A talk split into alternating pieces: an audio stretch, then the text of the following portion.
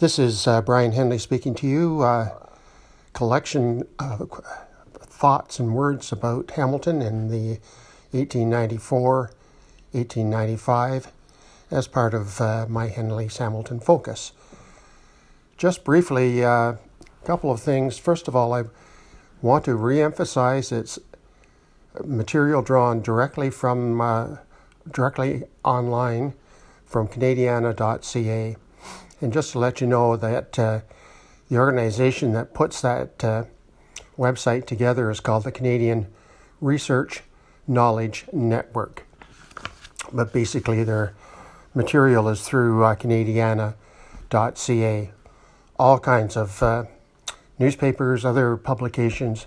It's just remarkable. It would be lovely to see them have a bigger, bigger budget and do a lot more, a lot more quickly. But we'll take what we get. I'm looking today, uh, this morning, at uh, November 1st, 1894, and it's the ongoing story of the uh, construction of the Toronto, Hamilton, and Buffalo Railway, which at the time in uh, November 18, 1st, 19, 1894, uh, work was starting to begin in earnest. There had been some lost time, a day or so, because of really uh, rains and couldn't work uh, at that kind of work in the rain, but uh, they're back at it. I just would like to share uh, a fair bit of what's in the story of on November 1st, uh, and its uh, image, let's see, 821, which you can get directly from, from the site. The headline reads Hand Labor at Last the first gang of shovelers at work on the TH&B. The working force of the TH&B was increased by 25 hand shovelers this morning. Between 500 and 600 men, all applicants for work, congregated on the uh, slope near Gar Street, on the line near Gar Street at 7 o'clock this morning. There are now 113 men and 46 teams, 46 teams all told, working on the strip between Gar Street, Dundurn Street South, and a short distance southwest of the TH&B track. There was considerable grumbling along the line over the action of a section foreman in laying off men put on by Granville, the walking boss, to make room for others Granville said it was to prevent this sort of thing that he endeavored to get all foremen from outside of the city. He gave instructions this morning to have none but holders of city tickets retained on the work. All the line between Gar Street through the Briggs and Barnes properties and, and adjoining farms to beyond the H&D line, Hamilton and Dundas Street Railway, is now under construction. The cutting, filling, and grading are being pushed rapidly forward, and the work commences to look like, to use the expression of one of the men, a sure enough railroad. The new rule allowing men in teams an hour and a half for dinner went into effect today. Uh, one of the foremen said that to prevent. Uh, I'm just going to leave that right there, but please uh, read the full thing if you want. There was an overview of uh, Hamilton's uh, celebration of Halloween the previous evening. Headline reads uh, Private Parties and Fun. Among the youth of Hamilton, there was a return this year to the old fashioned methods of celebrating Halloween. For some years, the noisy cabbage stalk throwing, gate stealing, tic tac, pumpkinhead, and false face, false face fun died out in the city but last night it was re- revived with a will, and from 6 or 6:30 o'clock until 9:30 or 10, crowds of boys were at every street corner, running, shouting, jostling people they met, pelting at doors, removing outbuildings, and putting up all sorts of tricks. So there's a whole great description both of the uh, action outside and the Halloween parties that were taking place. Again, we're on MH uh, 821, November 1st, uh, 1894. Uh, strange story of a man named Thomas O'Neill who kept a cigar store on James Street North. He and uh, a couple of friends were out on the bay duck hunting. And uh, it seemed that uh, they were rowing past the Grand Trunk Railway elevator right in front of the station there on uh, Stuart Street. And he leaned forward to get his loaded gun, which was lying on the bottom of the boat, with the muzzle pointing towards him. Grasping the gun near the end, he attempted to pull the gun uh, towards him, and it did. The hammers caught on the seat, and it was discharged. Uh, Mr. Neal lost his arm. Um, the um, conditions in uh, in Hamilton were pretty grim in terms of um, really unemployment and um, uh, hard times. And that's why you saw so many people, so many men uh, showing up at the um, at the line of the TH&B on uh, Dundurn Street South. Ah, here it is. I'm sorry, I was uh, stretching things out as I was trying to find this story. Uh, in 1894, the Hamilton Collegiate Institute, or it was just really mostly known as the Collegiate Institute, which was Hamilton's high school of the time, was located on uh, Main Street at uh, Caroline, northeast corner, I believe. There are good pictures of it around.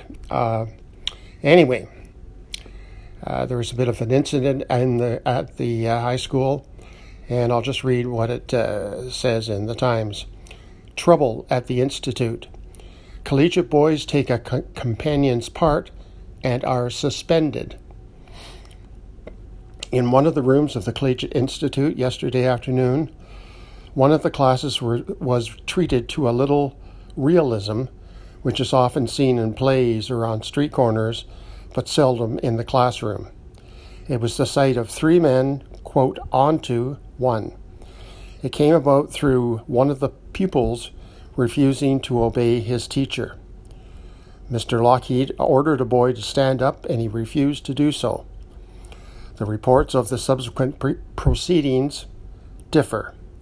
Anyway, things were lively for a few minutes, and the aggressors, young fellows named Adams and Yorick, and three other participants, were suspended by the uh, Principal Thompson. Later on in that day's uh, Times, November 1st, 1894, there was talk of what was happening at the drill hall on uh, James Street North, which now, of course, is the older part of the Armories. And it was all being set up for a chrysanthemum show. And I think we'll uh, hear more about that as the days progress. There was also a, a dinner called a Jim Cana dinner which uh, is kind of a follow up to the um, Gymkhana sporting event that had taken place earlier uh, in the fall. Uh, just to note that A.D. Stewart was right there, uh, you know, uh, entertaining and part of the uh, the crowd, and mentioned in the newspaper account. A.D. Stewart, of course, was the this dinner happened at the Jockey Club. A.D. Stewart was the um, secretary treasurer of the Jockey Club.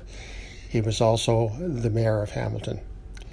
And finally, we will go to uh, tea table gossip. Uh, there was a good description on page 829.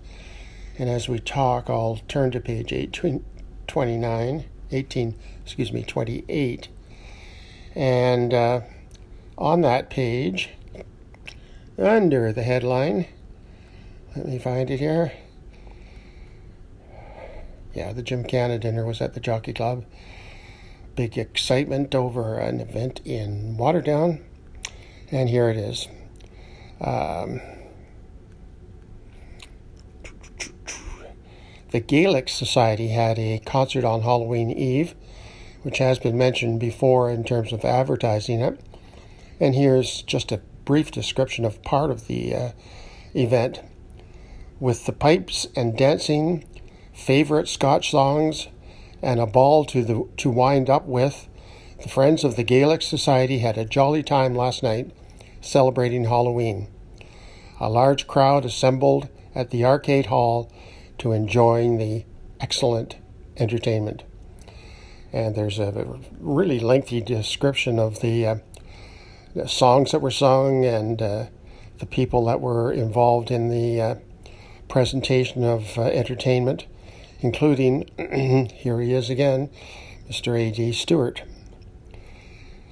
And finally, just a couple of things from the uh, Tea Table Daily column, which appeared every day on uh, page 8 of every day's uh, entry of the uh, Times. There were just two in particular that caught my eye. Um, the Hamilton Football Club had a big uh, game coming up in Kingston, and Mayor A.D. Stewart, who also happened to be the president of the Hamilton Foot Club, uh, football club, busy man. He had been trying to get the Grand Trunk Railway to put on a special car, bring down their um, uh, ticket prices because of the the a large crowd being guaranteed, but he was un- unable to do it. It just reads the football club has been unable to make arrangements for a better rate than $6 return for the match at Kingston on Saturday, and only the team and spare men will go. And there was another one uh, that is very interesting for it. In November.